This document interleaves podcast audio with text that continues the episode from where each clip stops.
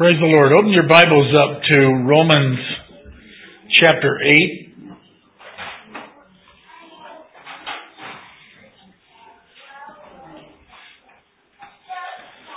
I'm not trying to rush anybody, but you can fellowship afterwards. We'll get Romans chapter 8. We've been on a series of teachings. And by the way, it's nice to see Jim and Sue back. Welcome back from Florida. We've been on a series of teachings for several weeks in regard to obtaining greater power. And we've talked about the power of the Word, the power of the blood of Jesus, the power in the name of Jesus. And the focus in the last few weeks has been on the power that comes through the Holy Spirit. And to obtain the greater power in our life through the Holy Spirit, I said we wanted to deal in a more in more depth uh, on the doctrine and teaching of the Holy Spirit.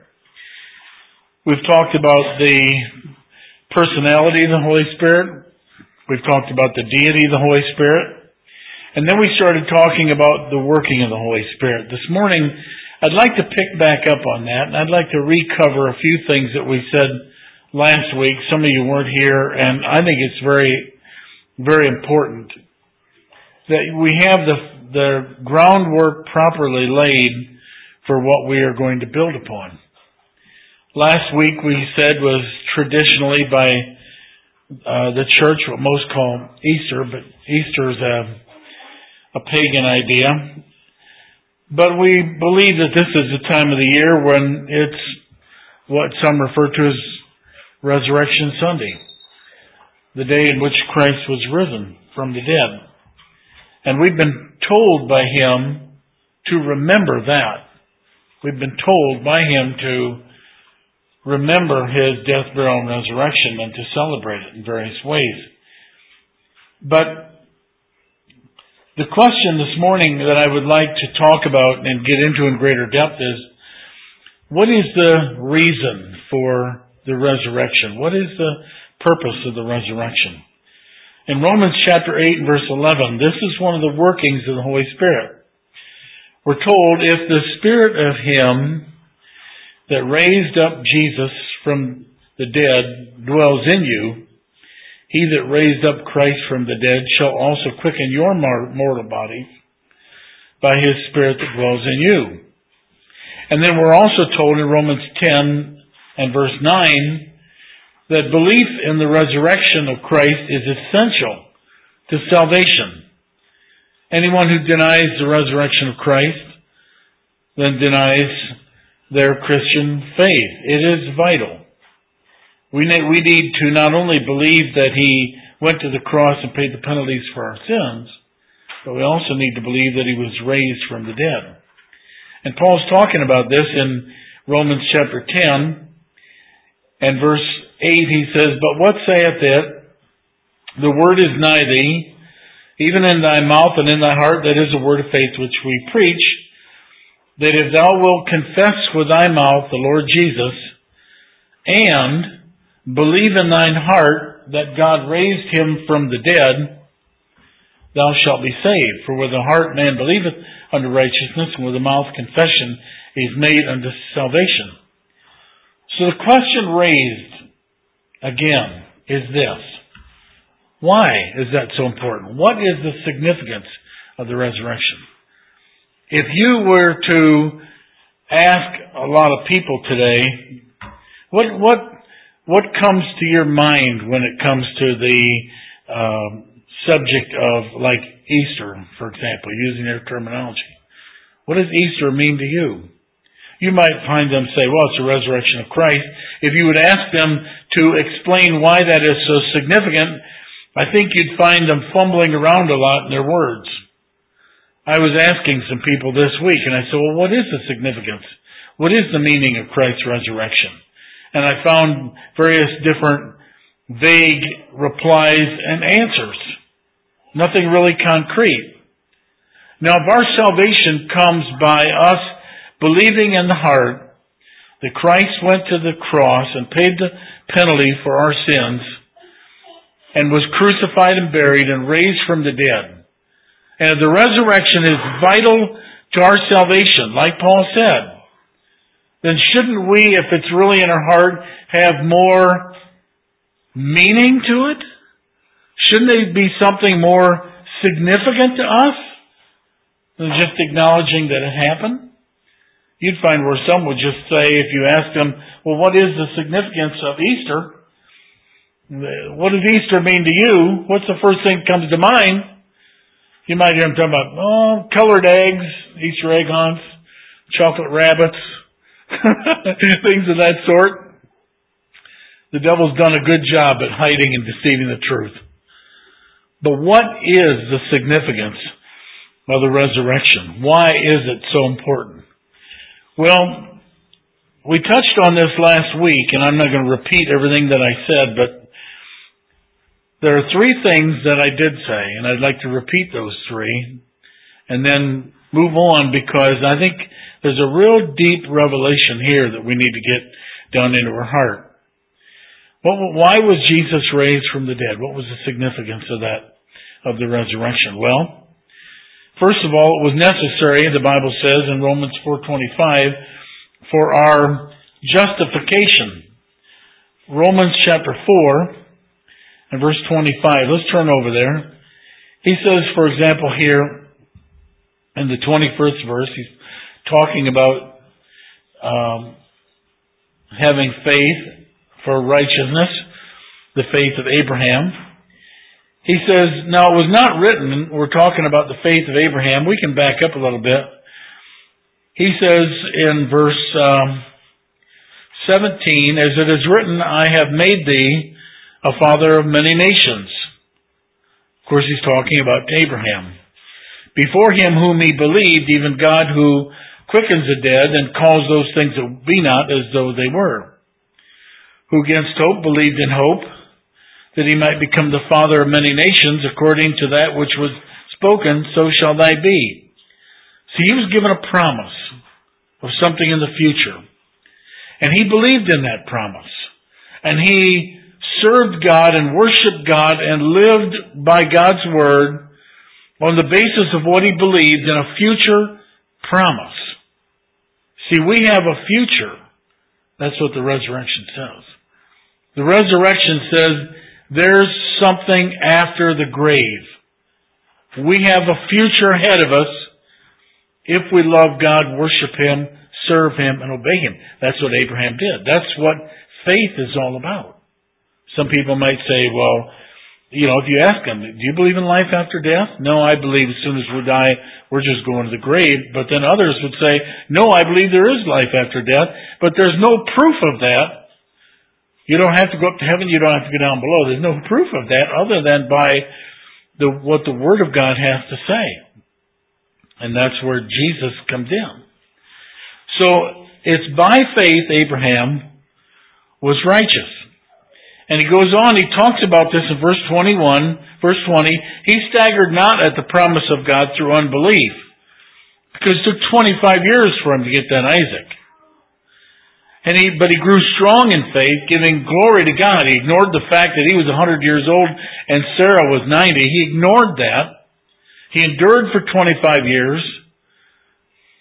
And being fully persuaded that what he had promised, he, would able, he was able also to perform and therefore was imputed unto him for righteousness. He served God, he obeyed God, he believed that promise in his heart. He did not go by circumstances that were confronted him. There was a little up and down in his walk. We studied Abraham a while back. But the point was that a promise was given that didn't come to pass right away, and yet Abraham was faithful. That's why his name was changed. Now, it was imputed, now this was written for his, not for his sake alone, but also for us, verse 24. That example of the faith of Abraham in receiving a promise and believing it and living accordingly. That was not just a story to be told, but it was also for us to whom shall it be, it be imputed, that is righteousness, if we believe on him that raised up Jesus our Lord from the dead, who was delivered for our offenses and was raised again for our justification. He was raised for our justification. You see, Jesus died to pay the penalty for our sins. That's why he died. He didn't have to die for himself. And when he died for his sins, or died for our sins rather, our sins were imputed to him, his righteousness was imputed to us. And the resurrection says, I have accepted this sacrifice. I have accepted it because the curse of death cannot hold him back. See, the curse of sin was death. In the book of 1 Corinthians chapter 15 and verse 22, you remember how the God told Adam in the beginning, he said, You're allowed to eat of all the trees in this, in this garden, but there's one tree that's mine. You don't eat of that. You eat of that, and you surely will die. He ate of it. And he put the whole human race under a curse. The book of Hebrews says it is appointed unto all men once to die, and after that the judgment. And all men have died because of that Adamic curse, except one. One did not die because of the Adamic curse because he was free from the curse. So why did he die? He died to pay the penalty for our sins so that we could be in him and be declared innocent. We could be declared righteous. We could be declared penalty paid. But the proof of that was that he was raised from the dead. Death did not hold him down. He died physically, but his body was raised again from the dead. He died as a substitute for us. And Paul's emphasizing this in 1 Corinthians 15 when it comes to the resurrection. This whole chapter is talking about the resurrection. And he says here in verse, well, we'll pick up in verse 12. If Christ be preached that he rose from the dead, then why do some of you say there is no resurrection? If there's no resurrection of the dead, then Christ is not risen. And if Christ is not risen, then your preaching is in vain, your faith is in vain. I mean, we may as well have had Abraham die for us. We may as well have had Moses die for us. We may as well have had Joshua or David die for us. Because they're still in the grave. They still have not risen. Not, not in the fullest sense. They're present with the Lord, but they're awaiting the full resurrection. But then he goes on to say, if, for if the dead rise not, then Christ is not risen. But if Christ be not raised, your faith is in vain, you're yet in your sins. We're in our sins if Christ is not raised from the dead. But the fact that he's raised from the dead is, is an indication that he did not die because of his sins. He died because of our sins. And God the Father raised him from the dead as proof that he died as a sacrifice for us and paid the penalty for our sins. Secondly, the resurrection is important because it's the, it's the basis of the gospel. The heart of, it's the heart of the gospel. It answers that question that people don't like to raise. What happens to a person when they die? You know, young people don't think about this. They don't raise that question. They're, they're young, they're healthy, they're, they're vigorous. It's the last thing on their minds. I talked to someone just recently this week. They were telling me about their daughter-in-law and how they profess to be an atheist. And I said, have you ever asked them the question, well, what's going to happen to you when they die? And they said, well, they believe they're just going to go back to the grave and they cease to exist and that's it. So that kind of mentality, the attitude then is, well, if all that we have is this life, then let's eat, drink, and be merry, for tomorrow we die. Think about it. I mean, if, if all we thought we had was this, then wouldn't we want to just start living it up? People sometimes, for example, get a, I thought that was mine. Look at this. Happy birthday. People sometimes, you know, will find out they, they, they get some kind of a terminal disease. They go to the doctor and they find out that you've got a brain tumor or you've got pancreatic cancer or you've got this or that. And they'll say, yeah, so what about it, doc? And the, and the doctor said, you have six months to live. So what do they do? They make a bucket list. I mean, have you ever seen that movie, The Bucket List? It was a story of two men that were told by the medical profession that they only had a short time to live. So before they kicked the bucket, they came up with a list of things that they wanted to do. Now one man couldn't afford it and the other man could. So the man that could afford it said, I'm going to take you with me to the man that couldn't afford it. And they went all over the world doing all these different things that they wanted to do. Because they only had a few months to live. So that's what the movie was all about, the story was all about, was the call of the bucket list because, you know, they went up into the mountains and uh, they jumped out of airplanes and they raced cars and all the fun things in this life because they only had six months to go. Then, the, then one of them found out that the doctor made a mistake or he got cured or whatever, so he didn't go as fast as the other one did. But the point was in that movie that if you only had a short time to live, you want to live it up. If there's no life after this life, Paul said, we are of all men most foolish. Then let's live it up. What are we doing here in church? We don't want to do that. We could be out having fun on a Sunday morning. What are we doing here? Listen to a guy uh, preach at us all the time. What are we doing uh, overcoming and what are we doing doing all the things that the Christian has to do in regard to suffering? If this is all that there is, then let's give it up. Well, the young don't think about it. The young don't raise that question because they're young. But when you start getting older, then you really start to think about it. My, um, I have a relative, for example, that's up around 80 years old now, 80 plus, really and you can tell by the emotions that are shown when we go to visit and we go to leave. You can tell by the emotions that are shown, the hugs, the tears, and so forth, that they're afraid that they may not have too much longer. And so they kind of express that emotion, certainly much more than they would have in their 40s. Jesus is our hope. Jesus says to us, there is something after this life. There is life after death. That's why the resurrection is so important. It answers that question. The Bible says that we're made up of three different parts, body, soul, and spirit. Body is your flesh and bone.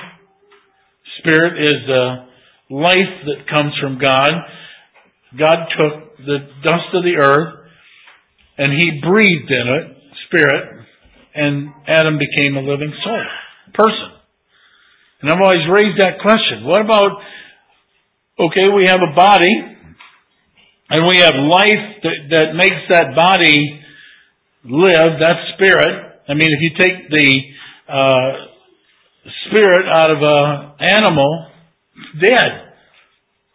But what about us who are created in the image of God? We have a personality. We're all a little bit different. We think. We talk. We're rational beings. We're, we all, we're different. That's, that's the us. Is there life after death? Well, the resurrection says yes, there is. And if we receive Christ as our Savior, then there's a glorious hope because when we get over on the other side, what is awaiting us is bliss. If we're faithful here. But if we're not, then what awaits on the other side is something else.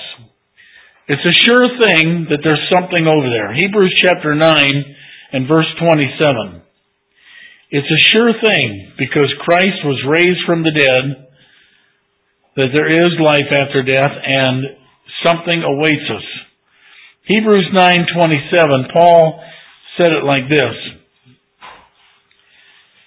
he said, It is appointed unto all men once to die, and after this, the judgment.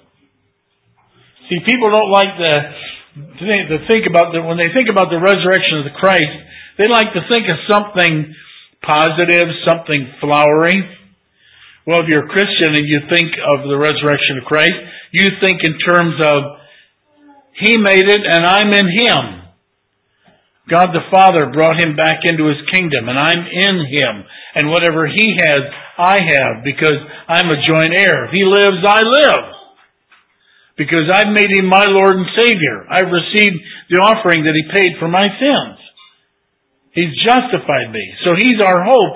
He's our joy. That resurrection is something that, uh, because he lives, we look, we have no fear in death. We look forward to going on to the other side. That's why sometimes Christians will get so discouraged and down, and sometimes they'll hear, you'll hear them say and express that, I just want to go home. Because they know over there there's something positive. I mean, that doesn't mean that we should think about committing suicide because then we'd be violating one of the Ten Commandments. When would you have a chance to repent? Hello? You know what I'm saying? God's called us to a life of trial and testing suffering. But when the believer goes home, we rejoice.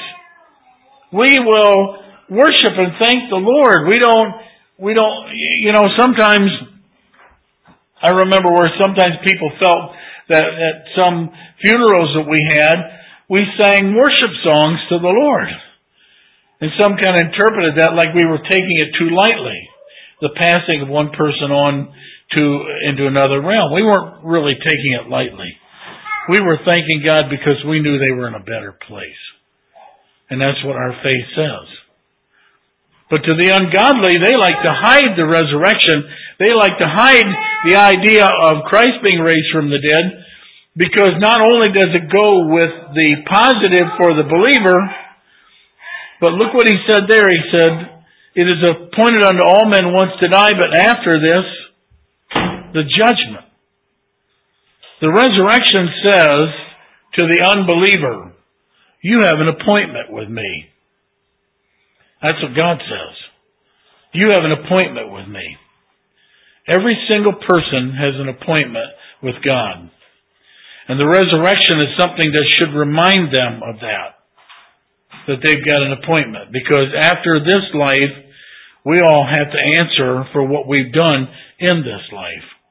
And that's why it's so popular to cover it over and don't think about it. Death is just kind of a, ugly thing that people don't like to think about. Look at Acts chapter 17. It's not a, it's not a happy thing when a person dies. I don't mean that. But why should we try to hide it? It is something that is a reality in life. We hear all the time to whereby different things that are of a serious nature and reality in life, we hear the world always talking about ways to avoid the calamities. The way to have a long physical life, the, the way to avoid heart disease is eat certain foods and exercise. Uh, the way to avoid cancer is avoid certain types of uh, foods and behaviors and so forth. The way to avoid AIDS, for example, they talked about uh, using condoms if you're homosexual to avoid the contact. They're always looking for some kind of preventative medicine for calamities and problems that are down here. What's the preventative medicine for death? Hello? It is to make sure that you're right with Jesus Christ. No other, no other individual ever died and was raised from the dead. In Acts 17:31, Paul is ridiculing and talking to the Greeks who have all different kinds of gods that they made out of gold and silver and art and wood and pictures. And he makes this statement to them. He says, For as much then, verse 29, as we are the offspring of God, then we ought not to think of the Godhead as like unto something that's gold, or silver, or stone, or graven by art, or man's device. It's amazing the church has followed, has totally ignored that verse and followed after it. The Greek Orthodox Church has all different kinds of icons and paintings The Roman Catholic Church has all kinds of gold and silver and stone. And it isn't just them, it's the offsprings from them, many of them. And what does God say about it? The times of this ignorance God winked at. In other words, He, he was long suffering and He let it go by. But now He commands all men everywhere to repent. He says, repent of that stuff. Because He has appointed a day in the which He will judge the world in righteousness by that man whom he ordained, whereof we are, we have been given an assurance unto all men. An assurance of what? We've been given an assurance that yes, the appointment is made. You have an appointment with me. I did some taxes here recently. I did mom and I's first, and I did electronically online about doing everything online anymore. And after I went through the tax cut thing and did all the taxes and all that and fired it off to IRS, I got an email and it said, confirmation, your taxes have been received. The IRS received them and they were reviewing them and then they reviewed them and we got a little bit of a refund back, but they reviewed them and everything went well. Well, Elliot asked me here a couple weeks ago, he said, would you help me do my taxes? And I said, yes. So we we went out on one of these free sites. Now, it was still reputable, but we went on a free site, filled out all the taxes, and sent it off. And got no reply back. I thought, man, I got my reply a lot quicker. I wonder why we didn't get his reply. So we waited a week because it said something about it might take as long as a week. We waited a week, still didn't get it. So last night I sat down, I called him in, he came over and, and I said, I don't know, there's something not right here. So we went back through all the steps and I had printed it and I had saved it, but I, I forgot to hit the send button. So I sent it off. And within, he walked into his bedroom. Now that only takes like from me walking to the outside door. He walked into his bedroom, checked his email. It was already there. It's been confirmation. It was sent. And within an hour or two, it was confirmation it was received by the IRS we got a confirmation that they had, that they had received something. Well, the resurrection of Christ is a confirmation. It says, Jesus has paid the penalty for the sins of this world, and I have received that. Uh, it is a confirmation that He's alive. It's a confirmation that there's life after death. It's confirmation that you and I have an appointment. That's what God says to everybody, no exception. You and I have an appointment. Thank God we won't have to answer for our sins because Jesus already did, but we're going to have to answer for what we did in this life since coming to Christ. But all those, they can deny it as much as they want. They have an appointment with God. And just to say, well, I don't believe in God. I don't believe in that. I don't believe that'll happen. Okay, fine. You don't believe it. Either you're right and I'm wrong, or I'm right and you're wrong. It's one way or the other. It comes down to a matter of faith. That's the bottom line. Now, do you want to take that chance? I'm not going to take that chance. I'm going to believe that Jesus was raised from the dead as a confirmation that there really is something after this life. And that my Maker who said, I've made you and I made you to serve me, and if you don't serve me, or if you do serve me, we're going to discuss your life when you come over here back into this realm again.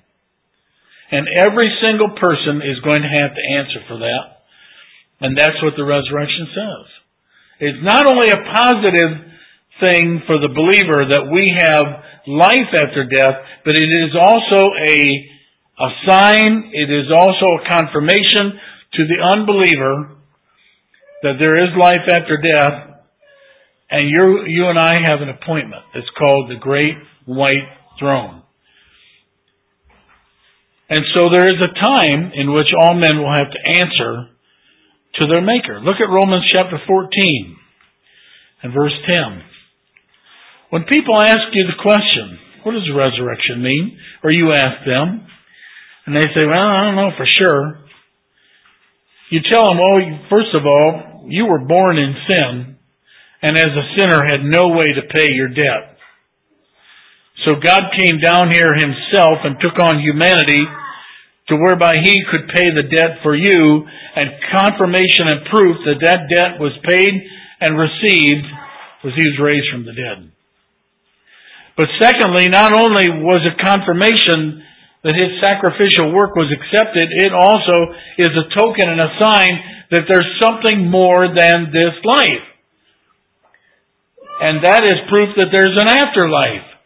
And in that afterlife, the only one that ever made it over there in that afterlife, and in the full resurrection sense, has said in His Word that we all one day are going to have to stand before our Maker, every one of us. And we're going to have to be judged.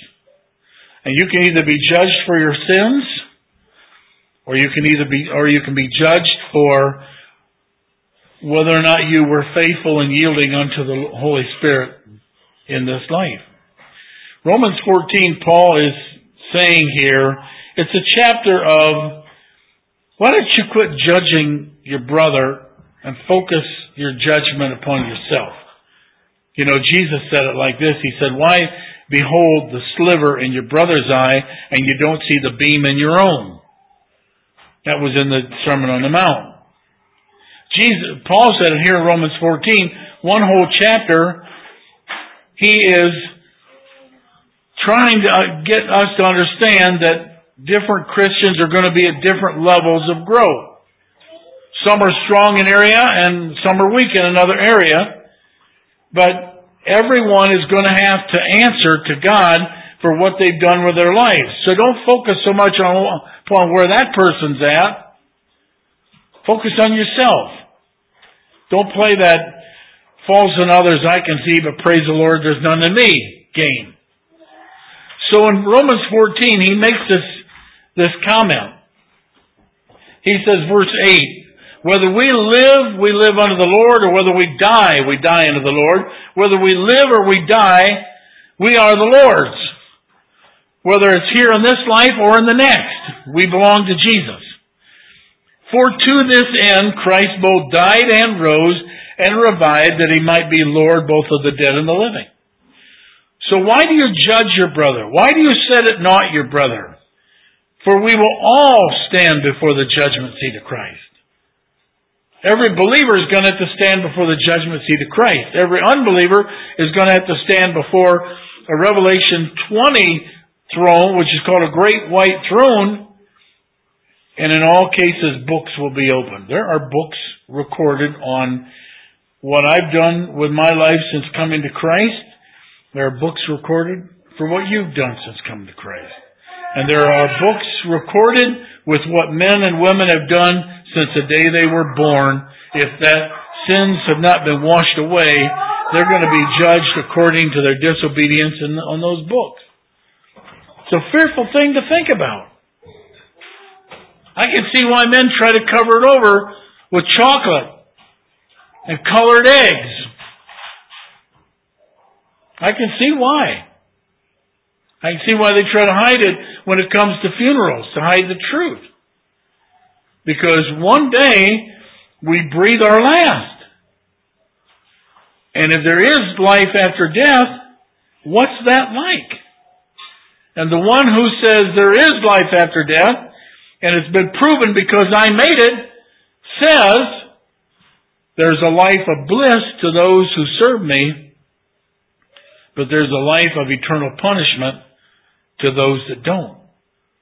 He went on to say, when he said, we will all stand before the judgment seat, he says, as it is written, as I live, saith the Lord, every knee will bow to me, and every tongue shall confess to me.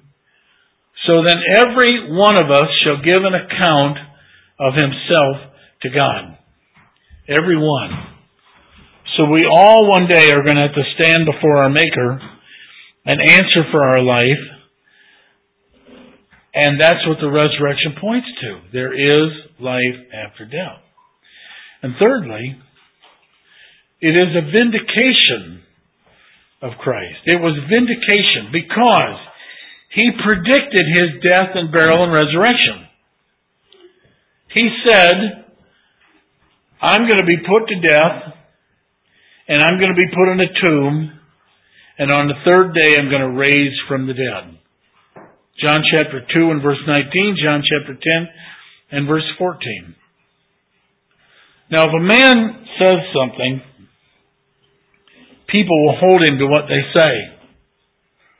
I mean, there was a, a big baseball player one time, you know, that when he went to the plate, he'd proclaim something. He'd stick out his bat like that.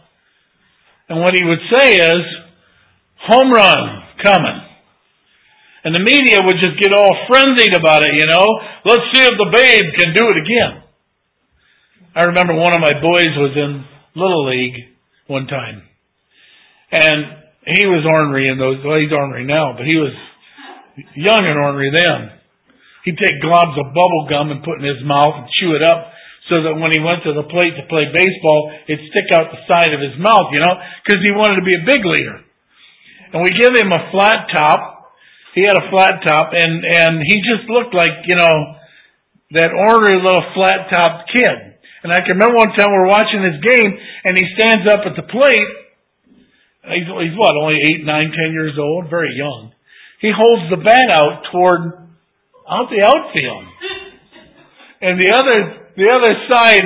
Oh, they just that was it, man. I mean, he is just intimidating because he's just said something that is intimidating. When Jesus said, I'm going to be crucified, put in the grave, and I'm coming out in three days, that was intimidating. Who could ever say such a thing? The religious leaders, they hated that so much that when he was crucified, they wanted to seal the stone. And after he was raised from the dead and the, heavy persecution came upon the church, you know what it was all about? The resurrection. Because if he was raised, that means there's hope for us to be raised. And what did he do to get raised? All answers those questions about is there life after death? Is it going to be a good life? How do I attain to it? The things that no man knows so was vindication. Because he said, I'm going to be crucified, put to death, and raised from the dead. And so when he was crucified and put to death, men sat back and said, All right, now let's see what happens. If he would have remained in the grave, we could say that he'd be nothing more than a shyster. Nothing more than a religious shyster. He said one thing, but it didn't come to pass. I mean, I'm not going to follow some of these cults like seven, in Seventh day Adventism and in the Mormonism. Joseph Smith made proclamations about things that never came to pass. Seventh day Adventists, they were following a man who predicted the coming of the Lord several times, and it never happened. Some of them are just foolish enough to keep on following the man. But what he predicted was wrong. Jesus said, I'm going to be crucified, put to death, and on the third day, I'm being raised from the dead, and on the third day, he was raised from the dead. The followers of him, they just, they just were timid and shy and afraid, and all of a sudden after the resurrection, they were bold, they were strong, they proclaimed the message of Christ even to their death. They were led away to the slaughter like sheep. What made the difference? They were hiding before. Now they're not hiding. They're coming right out in the open. And they more or less, when they said, if you don't be quiet, we're going to put you to death, they said, we can't shut up. It's the truth. We're not going to hide it. What brought that boldness on? Their resurrection. And the resurrection vindicated that Jesus was whom he said that he was. See, the prophecies of old, like in Psalm 16, the prophecies of old declared that the Messiah would be put to death, but the grave couldn't hold him. Psalm 16 and verse 10 says, For thou wilt not leave my soul in Sheol, really, not hell. Sheol is the Hebrew word for the grave, for the realm of the dead. For thou wilt not leave my soul in the realm of the dead, neither will thou suffer thine Holy One to see corruption. If you look at your Bibles, you'll see a little star beside it because it was messianic.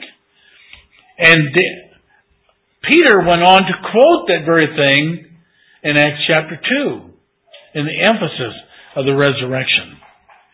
So because Christ declared what was going to happen when he died and it came to pass, it proved that everything, if he could take the hardest thing and it would vindicate, and it would prove out to be true, then anything lesser than that is proof that it likewise was true. And it is. Every word that he said is true. He said in Matthew chapter 7, when he was preaching on the Sermon on the Mount, and he laid out there some very great, profound truths, some very practical truths on how we were to live. You might say that it is a, a, a complete, fuller revelation of like the Ten Commandments in Matthew 5, 6, and 7. It contains so much depth that even religious leaders have studied it and, and were in awe. Gandhi once said about the Sermon on the Mount, he, he basically said that in itself, if you live, if you believe that and live that, you'd have a righteous life. What Jesus said after he got done preaching this tremendous sermon was he said, Whosoever hears these sayings of mine, verse 24, and does them, I will liken unto him as a wise man which built his house upon a rock. The rains descend, the floods came, the winds blow, they beat on the house, but it didn't fall because it was founded upon rock. And everyone that hears these things of mine and doeth them not shall be likened unto a foolish man which built his house upon a sand. The rains descend, the floods came, the winds blow, and the beat and they beat upon the house and it fell for great was the fall. When he got done, the people were astonished at his teachings and what he said. I brought this up last week. What's, what and who is your rock? Who are you building your life upon? You see, this really opens up another area of the Holy Spirit's work. And that's why I kind of covered that before I got into this. And I'm, I'm not going to go another hour, so don't get afraid. But this foundation needs to be laid. Because you see, there's a difference between becoming a Christian and being a Christian. Becoming a Christian is an instantaneous thing. But being a Christian is a life. It's a lifestyle. Becoming a Christian is a work of the Spirit that occurs instantaneously when you receive Jesus as your Lord and Savior and you're born again. Look at John chapter 3. John chapter 3 talks about how that it is the Holy Spirit who imparts the new birth to us. He does that work in us. If you look at John chapter 3, the question was being raised about salvation. It says there was a man of the Pharisees called Nicodemus, a ruler of the Jews, and he came to Jesus by night and said, Rabbi, we know thou art a teacher and come from God. No man can do these miracles except God be with him. And Jesus said unto him, Verily I say unto you, except a man be born again, he cannot see the kingdom of God unless we're born again. Well, Nicodemus, not understanding that, said, How can a man be born when he's old? Can he enter in the second time into his mother's womb to be born? I mean, how were we born? Our mother and father procreated in God's plan, and I was carried in my mother's womb for nine months and I came out. So how can, I be, how can I be born again? How can I get be put back in my mother's womb? That's what he's saying. And Jesus said, Verily, verily, I say unto thee, except a man be born of the water and of the Spirit, he cannot enter into the kingdom of God. We're born of the water. That's our parents' birth. When the water breaks, the baby comes out. Right? But the other, he says, we're born of the Spirit. So it's a work of the Spirit. That which is born of the flesh is flesh. That which is born of the Spirit is spirit. Marvel not that I said you must be born again. The wind blows where it wants to. And thou hear the sound thereof, but you can't tell from whence it's coming or where it's going. So is everyone that's born of the Spirit. Now when he says here that when the wind blows, it, it listeth where it goes where it wants. You hear it, but you don't know where it's coming from. You know, he is not just giving the analogy here of wind blowing in trees because he can't explain how a man is born again.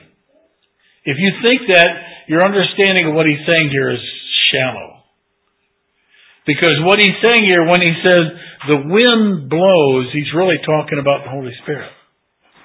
And the Holy Spirit will go wherever He wants to go, and He will move upon people, and He will give them repentance, and He will give them faith, He will call them, and He will draw them, and they will get born again. It is a work of the Spirit that becomes, that takes place. Becoming a Christian is something that instantly occurs when we receive Christ as our Savior, we are born again. We are changed. We'll talk about that later of what effects that are there. But a man that's born again knows that his old life has been the penalty paid for it, and now he wants to live a new life. There's a desire and a new heart that is planted from within, and he wants to live a changed life. The man or the woman that goes to church that says, I'm a Christian, but doesn't want to live a changed life, doesn't want to live a life in which he is submitting to God and obeying His Word, it's not a born again experience. He's still wanting to do what he wants to do. The foolish man does what he wants to do. He hasn't yet learned what kind of how what kind of road that goes on. He's as dumb as Balaam's ass. He's just going to keep hitting his head against the wall. The way there are the ways of man that seem right, but the ends are what? They are the ways of death. And when a man comes to the place to whereby he is so broken, he is so humbled, he is so frustrated with himself that he says, that is it. I, I have done nothing but totally destroyed and ruined my life. God, help me. That's when God says, now we're talking. Now we're going to get somewhere. Now I can mold and shape and I could start working with you and I can do something with your life without you jumping off the wheel all the time. The potter's wheel was an illustration in the Old Testament and how that God wanted to mold and shape and conform to what the potter wanted. And when the clay didn't want to respond, that's what Paul was saying. Can't the potter, potter take that clay and do with it what he wants? Pitch it off and into the garbage say, I'm going to give me a new lump. I'm going to work with it and mold it and shape it. And that's us, the Gentiles. But the point we're saying here is that this is a work of the Spirit. When a man or a woman receives Christ as their Savior, the Holy Spirit gives them a new heart and they become a new creation in Christ Jesus. It's an instantaneous thing. And how does it occur? Well, he told you here, and it is a work of the Spirit that occurs. But if you look over at 1 Peter 1.23, this isn't a contradiction, but an explanation. 1 Peter chapter 1 and verse 23. Did you all see in John 3 where we are born of the Spirit? He says we're born of the flesh, but we're also born of the Spirit. And look what it said here in 1 Peter 1.23. He says, being born again, not of corruptible seed, but of incorruptible seed, by the word of God which liveth and abideth forever. by the Word of God. You see, you can't separate the Holy Spirit from the Word. People try to do that. People try to divorce the Word and the Spirit, the Scriptures and the Spirit. They try to divorce that. When the Scriptures say you're to do something a certain a certain thing, and people don't want to do that because it's too costly. Invariably, I've heard them say, "Well, the Holy Spirit didn't tell me that." The Holy Spirit told you that right here in Scripture. You can't separate the Scripture and the Holy Spirit because the Holy Spirit inspired the Scripture. And the two are one. We're born again, he says, by the Word of God. No, he says we're born again by the Spirit of God. No, he says we're born again by believing the Word of God. No, Jesus said we're born again by the Spirit of God. It's not a contradiction. They are the same. And until we get in, get that in our heart, we're not going to have the power of God coming through us as it should be because too often we're picking and choosing at the scriptures that tell us how to live. He said, I don't pick and choose. I don't pick and choose, people say. Yet I just got done reading in Acts 17 where God said, I don't want any gold. I don't want any silver. I don't want any stone. I don't want any graven art. I want repentance for that stuff. And there are very few churches today that don't have their pictures somewhere of what is supposed to be Jesus. That don't have their golden statues or stone statues somewhere of what is supposed to be Jesus. You hear what I'm saying? We pick and choose at the scripture and, and use that as an argument to say, well, the Holy Spirit told me. No, the Holy Spirit tells us right here what to do. And if we can't live it perfectly, He says, I'm a long suffering, gracious, patient God, and I'll work with you on that. I'll help you on that. I understand that you're weak. I understand that you're a human being. And I'll help you. I'll work with you. I'll teach you. I'll direct you. I'll guide you. I'll empower you. This is something that we'll do over a lifetime process. He, the Bible says God's commandments are not grievous. Jesus said, My yoke is easy, my burden is light. It's not like He's locking us down to perfection instantaneously or we'll never make it in. No, we instantaneously become a Christian, but we be a Christian over a lifetime. And if we really believe that Jesus was raised from the dead, that's proof that there's life hereafter. And if there is life hereafter, and when he predicted his own death, and by that over it all came to pass, then what he said must be true. And if what he said was true, we better study it and find out what he said so we can make it like him. And that's the whole point. Who's your rock? You see, the resurrection was a vindication of Christ because he predicted his death, and that really declared him to be the rock. Because now, as a Christian, we, we build our life upon a foundation. And if the foundation's not sure and strong, then it'll fall. But if the foundation is sure and strong, it won't fall. As a Christian, we build our life upon the, the death, burial, and resurrection of Christ and all that is contained. And He's our rock. I raised this question last week. Who's your rock? Who's Whose advice do you follow? Do you follow the advice of Jesus or do you follow the advice of friends? You know, before I got born again, I had some friends that I followed their advice and they were always trying to get me to do this, that, and the other, and you know what it did? It just got me in nothing but trouble. And I got a new friend. Her name was Beverly. And I tell you what, she did a great job of pulling me away from those old friends that were bad news. I went from the guys to a wife that had some morals and scruples, even though she wasn't born again. She still had a lot more morals and scruples than I did. And when she got born again, she really got some morals and, and truth. Because it was her life and testimony that opened my eyes to see that I was a sinner. And then I became one that said, Lord, help me. And opened up my hands and arms and he came into my life and took over. And I can remember as we moved to one location, Dolan was just a little tight. I can remember my old friends coming over to the house one time and knocking on the door and they wanted to just have their old party life. And I said, well, you guys can come on in, but I want all the booze and everything, leave it out on the porch. I'm not living that kind of life anymore.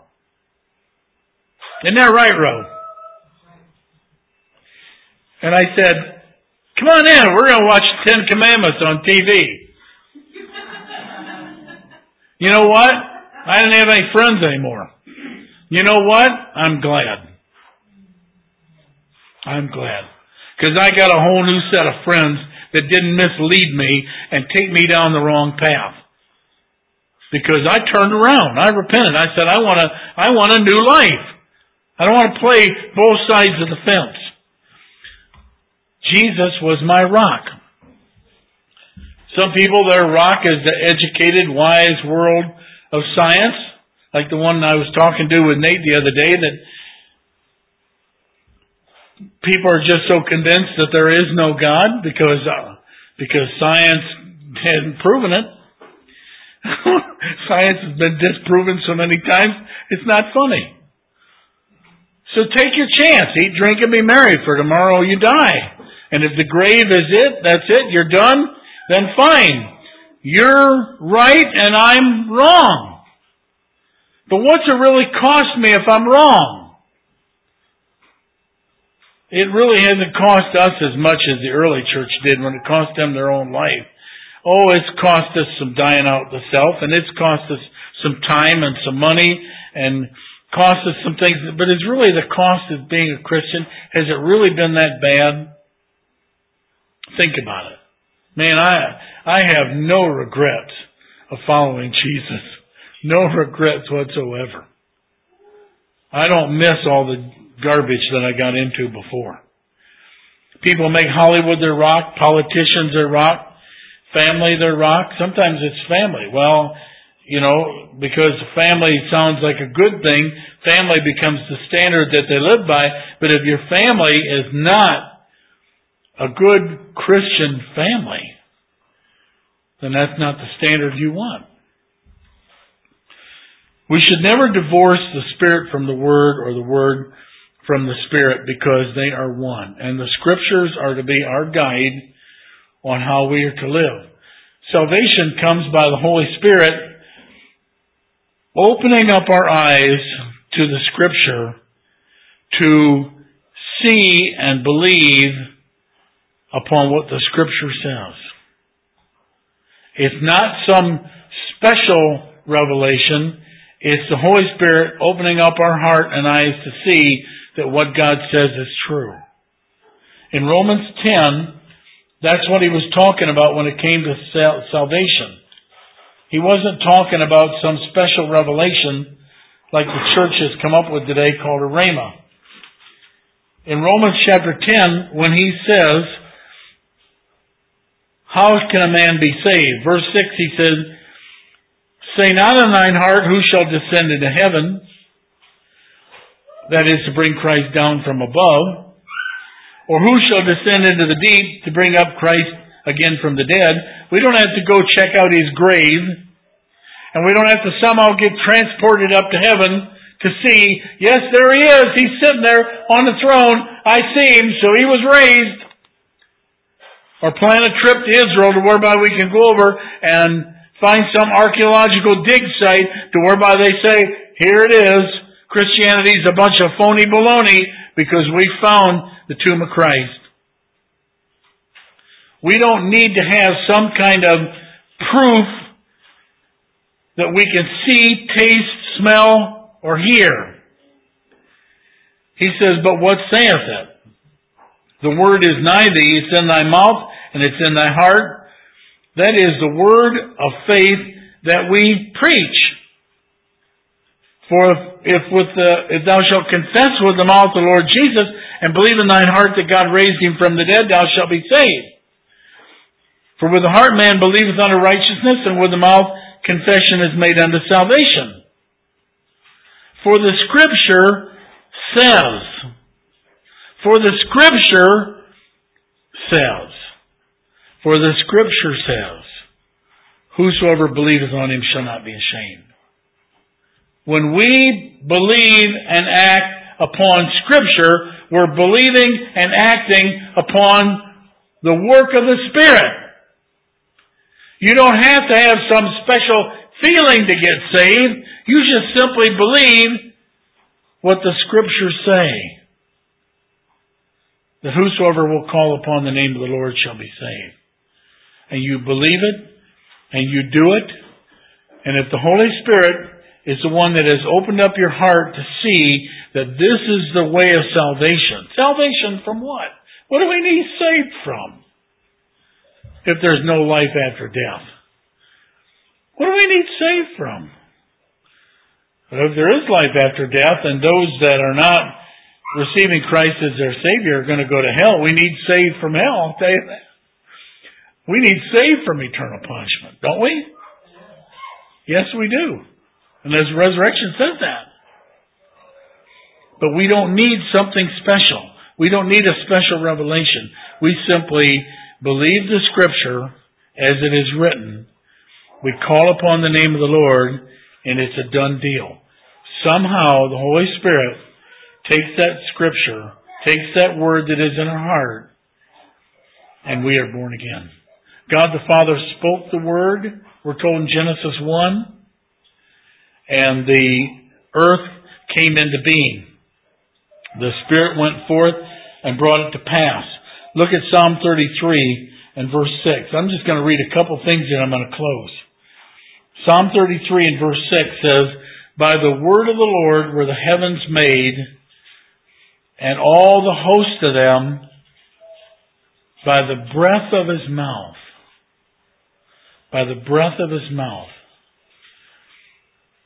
What he's really saying here, because breath is in the Hebrew spirit, by the breath of his mouth, by the words what were spoken, the heavens were made. The Spirit went forth with the Word. Now the Bible says in 2 Timothy 3.16 that all Scripture is God breathed in the Greek. Meaning that He moved upon men supernaturally to record everything that He had said in a flawless way to whereby the scriptures are the same as God speaking it. That's why we've got to get rid of this attitude, this idea that, well, I know what the Bible says, but you won't receive the full power of God in your life if you nitpick at the Word of God. That's what we're saying. We've got to get in our hearts that this is our this is what God has given unto us as our standard to live by and build upon that foundation. God and His Word, God and the Spirit are one.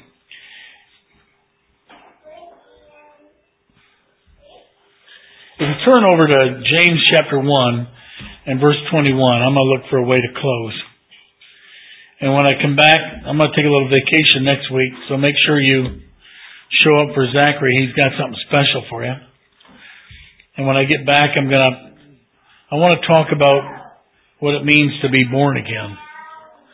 But in John chapter 1, or James chapter 1 rather, and verse 21, the Spirit and the Word are one. And so the work of the Spirit is going to be when He opens up your heart to see that the Scriptures are meant for you to live and you lay down those arguments of self and simply by faith trust the Lord and do it. He says here in James 1:21, Wherefore lay apart all filthiness and superfluity of naughtiness, and receive with meekness the engrafted word, which is able to save your souls. The word that we read, the word that is preached, the word that is spoken, is able to save your souls. If we lay aside all, first of all, filthiness. Filthiness here is, is talking about all kinds of immorality and un, sexual uncleanness and, you know, the, all the things that go with filth. And superfluity of naughtiness. You know what naughtiness is? What do you say to your children when they get mouthy, lippy, arrogant, stubborn? What do you say to them? You don't say to them, quit being naughty? Okay, he says then don't be naughty. Okay. Well, I used to say, I'm sorry I'm not of Generation X, but I used to say, don't be naughty. Naughtiness is rebellion. Naughtiness is talkback. Naughtiness is stubbornness. Naughtiness is arrogance. And superfluity of naughtiness means that you are exceedingly rebellious, arrogant, nasty. You have to lay it aside. You have to get rid of the attitude to whereby you don't care what the Bible says, you want to do this or you want to do that. You have to get rid of that attitude. And when you get rid of that attitude, the power of the Holy Spirit always goes forth with the word spoken and will bring to pass the things that you need done in your life. But you have to get rid of the attitude. Just like you got rid of the attitude of arrogance and stubbornness and pride and everything else when you got born again. When you did, the word spoken made you a new creation. When we get rid of the doubt, the fear, the worry, the stubbornness, the rebellion, the arrogance, the attitude that says, I don't care, and we believe and speak the word, it'll move mountains. That's what Jesus said. Because the Spirit and the Word are one. I want to close, but I want you to think about something. And I'll close with it. I don't want to hear it. Listen, I'm almost done. Two minutes. And it's really for her now, boy. The words that you speak, the words that Jesus spoke, when we speak words, because the word, because we're the temple of the Holy Spirit, and we speak forth words. You see why it's so important, Jesus said, to bridle the tongue and watch every word that you say? Because everything we say really should be weighed and measured by whether or not it is acceptable to the Holy Spirit. If it is, His power goes with it. If it's not, you'll suffer for it. If you get that revelation in your heart, to whereby you're a lot more cautious of what you say, you'll you'll find that the, the criticism, the judgmentalism, the gossip, the exaggerations, and all the other things that can happen in the tongue will come under control because every one of those that's not the power of God coming forth in your life. That's the power of the flesh. And the flesh destroys. If we'd weigh our tongues, we'd be a whole lot better off. Because the Spirit and the Word are one. Father, we thank you for this opportunity to minister the Word. And I pray that the Holy Spirit would go with it and impart it to our hearts and minds to whereby we would seek to use it to build upon that foundation and seek to be more fruitful in our life as Christians. We thank you, Father, for the, the truth about the resurrection of Christ and the revelation of what it has given unto us. We thank you that we have a hope. We have a life after death. We have a day appointed in judgment. But we know that it's something to look forward to, not look with fear afraid of, because our sins are under the blood. And because Jesus made it, because He lives, we know we will live also. Bless the word, Father, to our hearts in Jesus' name. Amen.